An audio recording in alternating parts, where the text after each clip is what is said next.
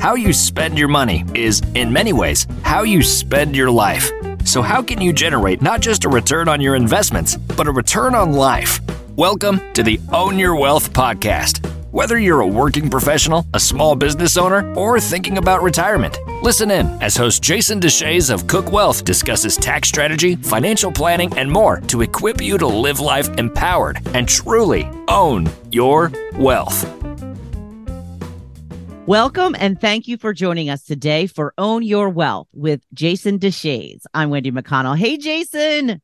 Hey, Wendy. How are you? I'm good. How you doing? You know, pretty good. It's as we're recording this, it's the Christmas spirit has risen and it's here, and it's full in flux. We went to the mall. I've in my time as a father, so 10 years, I have never gone to the mall for Christmas shopping until this year. And how is that possible? Amazon, baby. Amazon and your local little shops and stuff. So you've never taken the kids to sit on Santa's lap? No, they would be scared to death about that. That would not fly. My daughter is not a fan of mascots. So if you see her and we go to the Canes game, there's Stormy, who's a pig. She freaks out about Stormy or Woolly Bull from the Durham Bulls. Like if it's a human, it's fine. But if it's an anthropomorphic animal, right. Okay. Not so cool on that. I hate to have to be the one to break this to you, but Santa's human. I know that, but there's other things there, and she'd probably freak out because that's not a thing for us. Okay, it's like Santa's not. We'll go, but okay, gotcha. Anyway, I will say the crowds were nuts. Ones who would argue the economy. There was a lot of spending happening. Yeah, there were plenty of bags and credit cards being swiped. Oh yeah, tis the season, right? Tis the season for some spending. All right. So what do we have in store for today? Well, we have our illustrious Chief Advisory Officer, Dave McDougall, here today. And we're going to talk about something that I think that most people think about or have an idea that they want to do, but then it becomes like, well, I don't know how that works, and I'm not sure I want to do it, so they don't do it, and they're unhappy. And that's changing their financial advisor. And Dave, I think you and I have both seen this. We've got people who have come to us and said, hey, I'm not really happy. This guy stuck me in something I didn't like, or they don't talk to me ever. But when you get to try and get them to move out of that situation, not always the easiest, because they have put up the guardrails of, oh, this is going to be really hard for me to do. Yeah, that's absolutely spot on. Jason, happy to, thanks for having me on. I want to start off by saying that. Definitely happy to be here. I think I'm a reoccurring guest, aren't I? You're a repeat guest, which means you didn't do bad the first go. So yeah, that's great. No, It took a little while for you to invite me back, but I'm happy to be a reoccurring guest. But yeah, no, you're absolutely correct. I think sort of the laws of inertia sort of come into play when really wanting to make sort of any sort of big decisions, especially with making a big change, like who your financial advisor is. It happens. There could be some frustrations. You could not be happy, but making a switch of something that you've really had a lot of time into, some cost theory, all that definitely comes into play there. So yeah, I can definitely understand why it would be difficult, but definitely a lot of reasons to switch. And we can definitely talk about. Let's talk about that. All of that. Yeah. Let's talk about so what are the reasons you have heard are kind of the primary drivers for a change? When someone's kind of complaining or they're like, man, this isn't working for me. What are those primary reasons you hear of that discontent? So I'd say the number one reason, and there's a lot of studies and we've seen it in the industry, the number one reason is communication. And it's both reactive and proactive communication, because you definitely want one for both. So I always say that, while we have a professional relationship with our clients, it really is one of the more intimate partnerships that you'll have with somebody. Your financial advisor knows everything about you. You've shared personal information with them. You've shared personal identifiable information with them. They know a lot about you, right? So the communication and really having that partnership be two ways is extremely important. I think the number one reason that all comes down to communication, both on both ends. It's, I really want someone that's going to be proactive and on, have their finger on the pulse in terms of what's happening in the markets and different ideas and what's happening in Congress and what's happening with the IRS and all of that. And I want them to be aware of that. I want them to be making changes to my portfolio, at least communicating with me. And we have seen a lot of the times where even the reactive communication is not there. It takes a week for them to get back to me. And sometimes it's important things. Sometimes it's urgent. So communication is number one. You know, communicate, it is a far number one to, you know, investment performance and all of that. I mean, I've seen that if the investment performance is maybe not so great, but it's, you know, the communication is there, and, you know, that's a great partnership to have. You know, sometimes it's, you know, the market's doing what it's doing and we got to stay the course. But if you have somebody that is on top of what's going on in your world, your financial goals, and making sure that you're being communicated with, that's when we've seen the partnership flourish. Well, and so that leans into the relational component of this, where the relationship has value, right? If you are Absolutely. Understood and you're heard and your history is known, that has a lot of weight to it. I think that allows for, as you'd mentioned, kind of weathering the storm when you have some need to like kind of pour in some emotional capital, whereas the market may be not performing well. You can talk through about the plan being on track, and this is what we kind of knew was going to happen, and lean into that versus just like, oh yeah, I don't talk to you ever, and this is going down, and you're just stressing out, and I don't care. It's so funny because I see people both on the advisory side for financial advisors, also CPAs, where they're just like, what? They're there. And that right. momentum, and even though they really have a relationship, they refer to them as their guy, or they'll refer to their accountant, and it's like, do you know their name? And they don't all the time, yeah. which is I hear strange. That That's my, yeah. I got a guy. Yeah. I got a guy. My guy. Yeah. It's bizarre because I hear people, and this is probably more on the CPA side than on the advisor side, but on the CPA side, there's like this, oh, I haven't heard from them forever. They're always late. And all these really kind of legit complaints, very legit complaints. But every year they keep going back. And oh, yeah. I think part of it's they don't know what's out there, right? Again, and they think it's a huge process, and maybe we can dispel that now. So, Dave, if I go, Dave McDougall, I met with you. You seem stellar. I really think you're going to take good care of me. What does that process look like to move your stuff from Bob the broker over here, who doesn't really give a rip, to Dave McDougall, who's going to really invest in the relationship and then the person? Absolutely go to that. Jason, first, I want to say I appreciate your confidence in myself and my abilities. Thank you. Thank you, Dave. For mentioning it's that. Well-deserved. Well-deserved. So, yeah. So the process is actually pretty simple, depending on who you're working with. So if you're working with a sort of a fee-only or fee-based investment advisory firm, so that's going to be a wealth advisor that you are paying either a flat fee for, or you're paying an assets under management fee for, you know, based on the assets that you have, there's a percentage of your assets. That's the fee that you're paying. If you're working with an advisor like that, most are, the sort of the separation is fairly simple. And the reason why that is you're not signing the contract. Like, clients don't sign contracts with us. They can come and go as they please. Well, they can go as they please. Coming on is a little bit of a process there, because we want to make sure that we are doing it right. But you know, you can leave your financial advisor. And, you know, typically what happens is, you know, leave, you get a proration back for the fee. Again, you're not signing a contract. You don't need to sign anything. If you are going to leave a financial advisor, always just state that, you know, it's a good sort of a courtesy just to give them a call, shoot them an email, let them know, and maybe give them a reason why. I think everybody wants to know why. I would be lying if I said I've never lost a client in my 15 years of doing this. And it's always good just to know why. You know, we always want to be better. I know that everyone here at Cook Wealth, and Jason, you're in that same boat. We want to know how our clients are feeling, and if there's a reason why they've left, we want to know why, and we want to have, you know, it's a learning moment for us.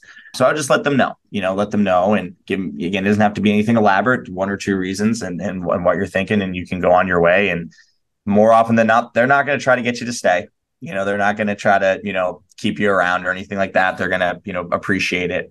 You know, if when you're leaving your advisor, typically you're going to have, you know, your statements. And if it's a CPA, you're going to have your last, you know, a couple of years of tax returns. If you don't, it's no issue with asking. Say, hey, can I get a couple, you know, can I get my last statement? If it's a CPA, can I get my last 2 years of tax returns? You know, ask for those documents, because that's going to help the process of moving your assets easier. And then, you know, from there, it's working with the other advisor to get, you know, your assets moved and to get all of your information in their system. And that's done. That's done by the other advisor. There's nothing that you need to do. You might need to do a DocuSign, sign something electronically, but yeah. you know, it's a simple process to move everything over. But on the new advisor side, it's usually some paperwork to open the equivalent accounts. So if you have to open an IRA, a Roth IRA, and a traditional brokerage account, then you create those, and then there's a process, an ACAT, that moves those funds over. So it gets it just rolled in. And there's you should be no consequences to that from a tax because you're not selling anything. You're just transferring those same positions to a different custodian. So, yeah, it's a really good point. So, you know, we are very much leaning into technology. Most advisors are. So to open up a new account, move everything over, it's typically electronic. If you prefer, pen and paper, then that's fine too. But yeah, you're absolutely correct. So it's, mostly DocuSign, open up a new account, move everything over. Now to move accounts over, even if it's a 401k, an IRA, anything like that, even if you're rolling over a 401k into an IRA, that's when you move money from an employer-sponsored plan and an old company, you move it to an IRA. That is a reportable event in your taxes, but it is not a taxable event. So these changes are non-taxable events, unless there's only one reason why that would happen. And if for some reason the new company that you're going with is on a platform that can't hold a certain investment, it might need to be sold. But that is something that is going to be told to you up front. It is something that you're going to be aware of. And if there's tax implications, that's something that your advisor should be talking to you. Yeah. So that form, for our audience who may not be savvy with every tax form, for those rollovers between a 401k or an IRA into a different one, that's a 1099-R. It's got this code, usually code G, that just says, hey, this is not taxable, but we have to report it that this got this left from one place to the other. Yes, that's a good point, Jason. If you get a tax form in the mail and it's a 1099, you said this is a non-taxable event, you look at box 7, and if there's a G in it, then you're good to go. It's a reportable event, but it's a non-taxable event. Yeah, and that's important to make sure you put that on there, because while that form will theoretically tell the IRS it's a rollover, you got to make sure it gets on your tax return, just because there's a matching process the IRS does to make sure the forms they get match the tax return they received. Now, to the point of the positions that can't be moved. Yeah, those are what we've seen, at least what we've seen, I think, is like a lot of those are either some proprietary money market funds, maybe a few specific funds, and generally has minimal tax implications, but it's important to talk through that just to make sure you don't have something that triggers $100,000 a gain that was just in some fancy fund there that you can't move out of there. And these are big deals too. I mean, it's a big deal. So, in terms of what the tax implications are to, so you really should be working with an advisor. You really should be working with an advisor that does some sort of tax planning. What I'll also say is if you've been with your other advisor for a while, if you can believe it, the companies were only required to start tracking cost basis. So that's what you bought an investment for, since 2008, which again, it's crazy to think 2008 was 15 years ago, but 15 years ago, right? Was 15 years ago, but it's only been 15 years. So if you were, let's say that you started with your, the other firm 20 years ago and you bought some funds 20 years ago or some investments, it was actually on you to track the cost basis. So there's a chance that it is not there. Right. So that before you go ahead and you move everything over, work with your other advisor, make sure that, for taxable accounts, that's non-retirement accounts, that what you bought those investments for, the cost basis is on the statement or it's documented somewhere. Because once you move it, it'll come over as it almost look like you bought it for $0, which we don't want. Yeah. And the other firm, they can at least do some research and figure out when you bought it. And we can get a general idea of what that cost basis is. So I would just, again, that is always something that you want to make sure of. We literally just saw that 2 days ago where there was some individual positions in a taxable account, which just said missing basis, contact us, please. And they were spin-offs of something, which that advisor could probably go track down. Yeah, they can do it. We're going to have to make some assumptions of it and figure out, okay, well, let's go back and find an old statement. And that's not the best situation. And I think that's, again, as part of the items you want to transition out, is you want to make sure you get those gain and loss statements that show, hey, what's my basis? Just make sure it all comes over well. Because, as much as technology has been great and it facilitates these things, sometimes something doesn't come over right. Yep. And so it's good to have the documentation. It also shows what was it done for the first part of the year. So if you transfer mid-year, you want to make sure you capture, I had a bunch of realized gains that happened last year or realized losses that you can then plan for on the back half of the year. And we've done that where we've made some positional shifts within the portfolio because in this case, it was the prior advisor wasn't really investing it appropriately for the specific client or the kind of model that they would have. I mean, this person ended up with 512 individual positions that had one share each. Yeah. And you're like, he's like, I don't know why my 1099 is 380 pages, but it's pretty fat. I'm like, yeah, well, that's wise because you're getting poor dividends from things you have one share of. But it's important to know that how that comes in there, because there'll probably be some shifts, which then, hey, did they have some stuff earlier that we can leverage so we can make that shift a little easier?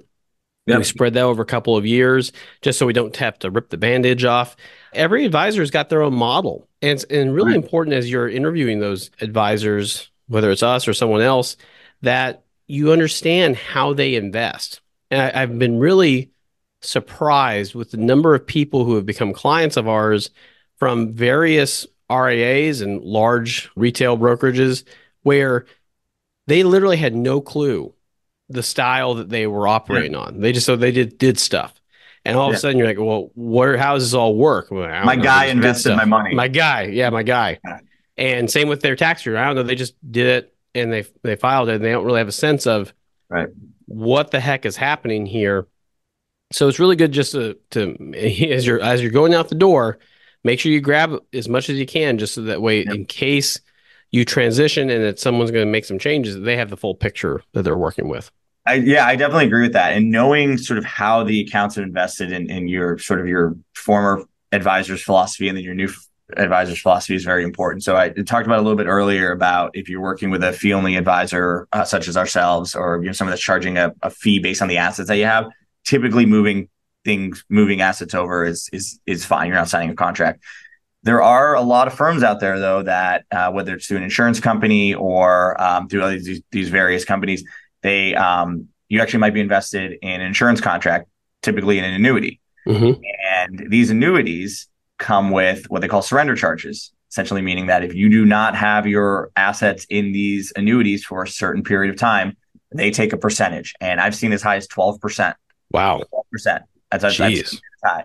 Now, so that is something you definitely want to make sure your new advisor knows, because if they go ahead and just get you out of that annuity, you could be out. You all of a sudden take a 12% haircut right off the top. That's definitely not something that you want to do. So definitely be aware of what those are, and your advisor should be able to look. Your new advisor should be able to look at that account and see what it is and being able to sort of articulate that to you. So that's extremely, extremely important. There's also sometimes smaller fees. I mean, 12% is almost like Weedo kind of money that, take your knees out kind of thing. Right. But there's some other small charges sometimes you deal with, perhaps a closing account, sometimes 401ks. Well, it's depending on the 401k provider, they'll maybe charge a small fee, just close the account and shuttle it.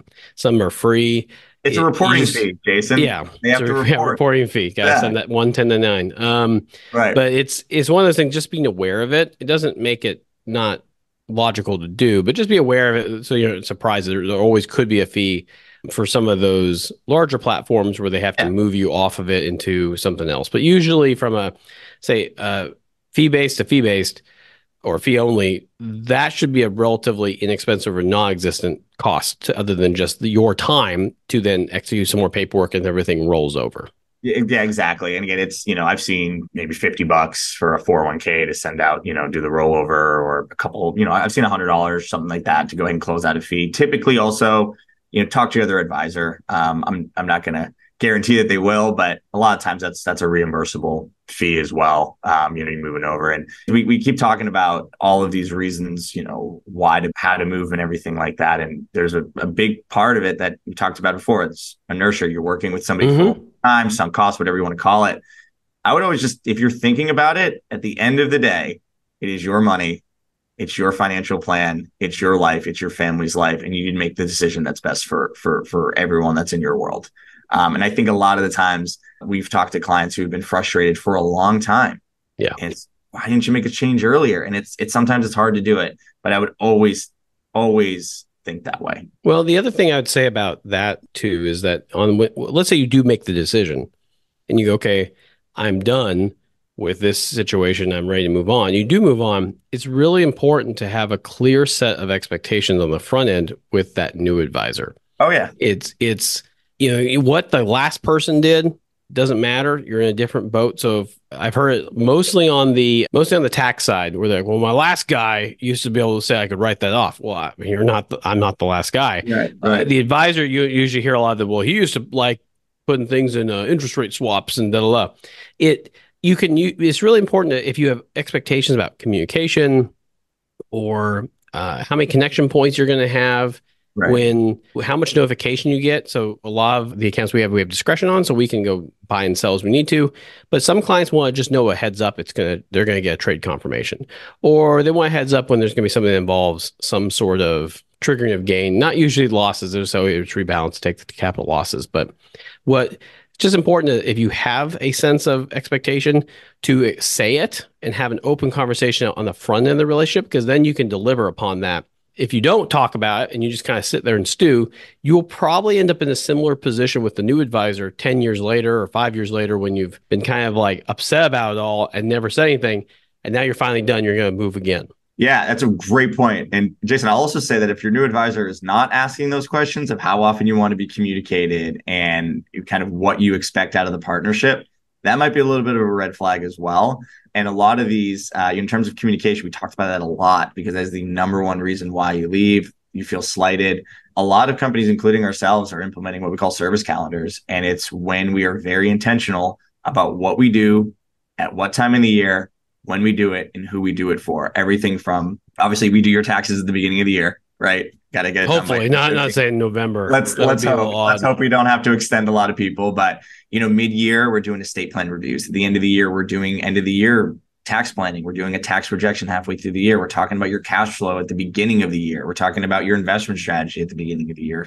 So okay, I know I'm going to get at least 4 or 5 touch points every year.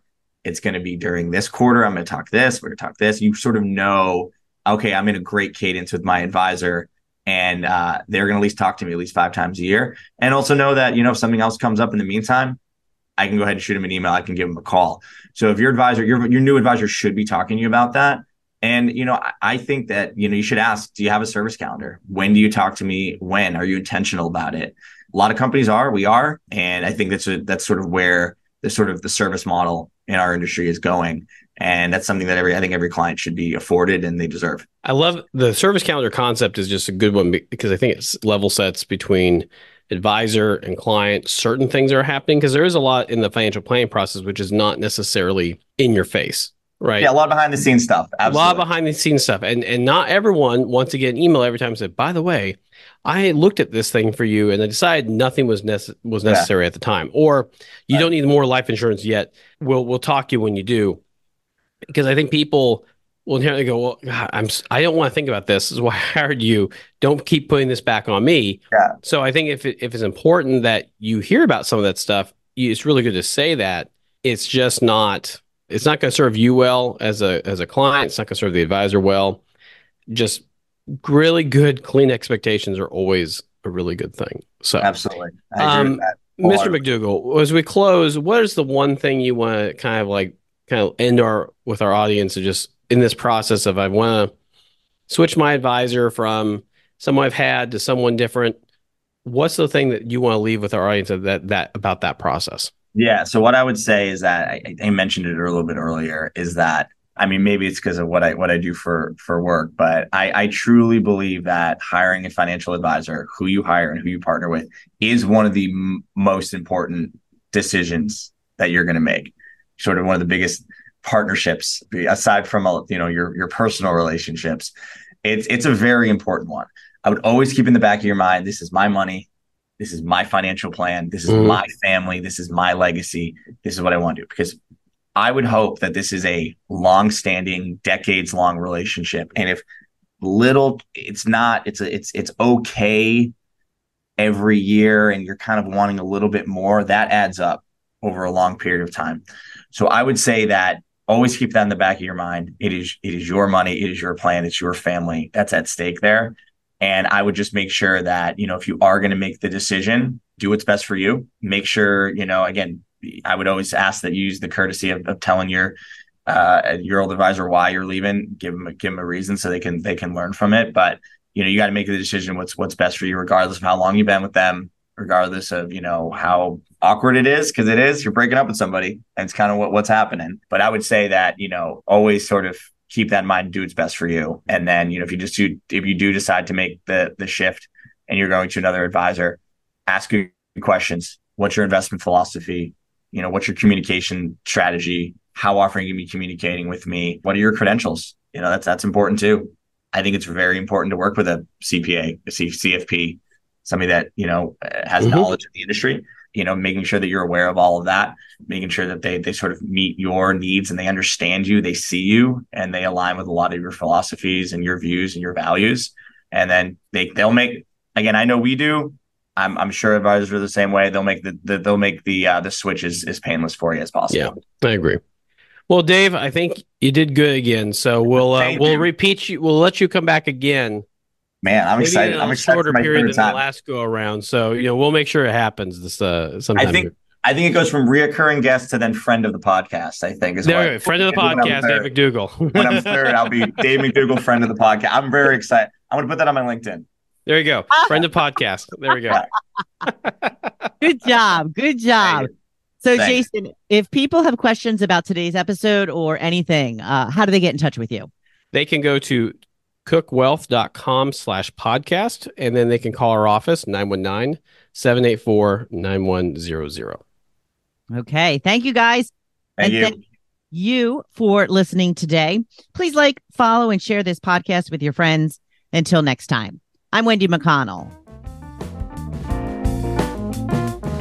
Thank you for listening to the Own Your Wealth podcast. Click the follow button to be notified when new episodes become available. Visit our website at cookwealth.com or give us a call at 919-784-9100. And don't forget to click the follow button to be notified when new episodes become available. Cook Wealth Management Group, LLC, is a registered investment advisor with the U.S. Securities and Exchange Commission. The information covered and posted represents the views and opinions of the guest and does not necessarily represent the views or opinions of Cook Wealth Management Group, LLC. The content has been made available for informational and educational purposes only. The content is not intended to be a substitute for professional investing advice. Always seek the advice of your financial advisor or other qualified financial service provider with any questions you may have regarding your investment planning.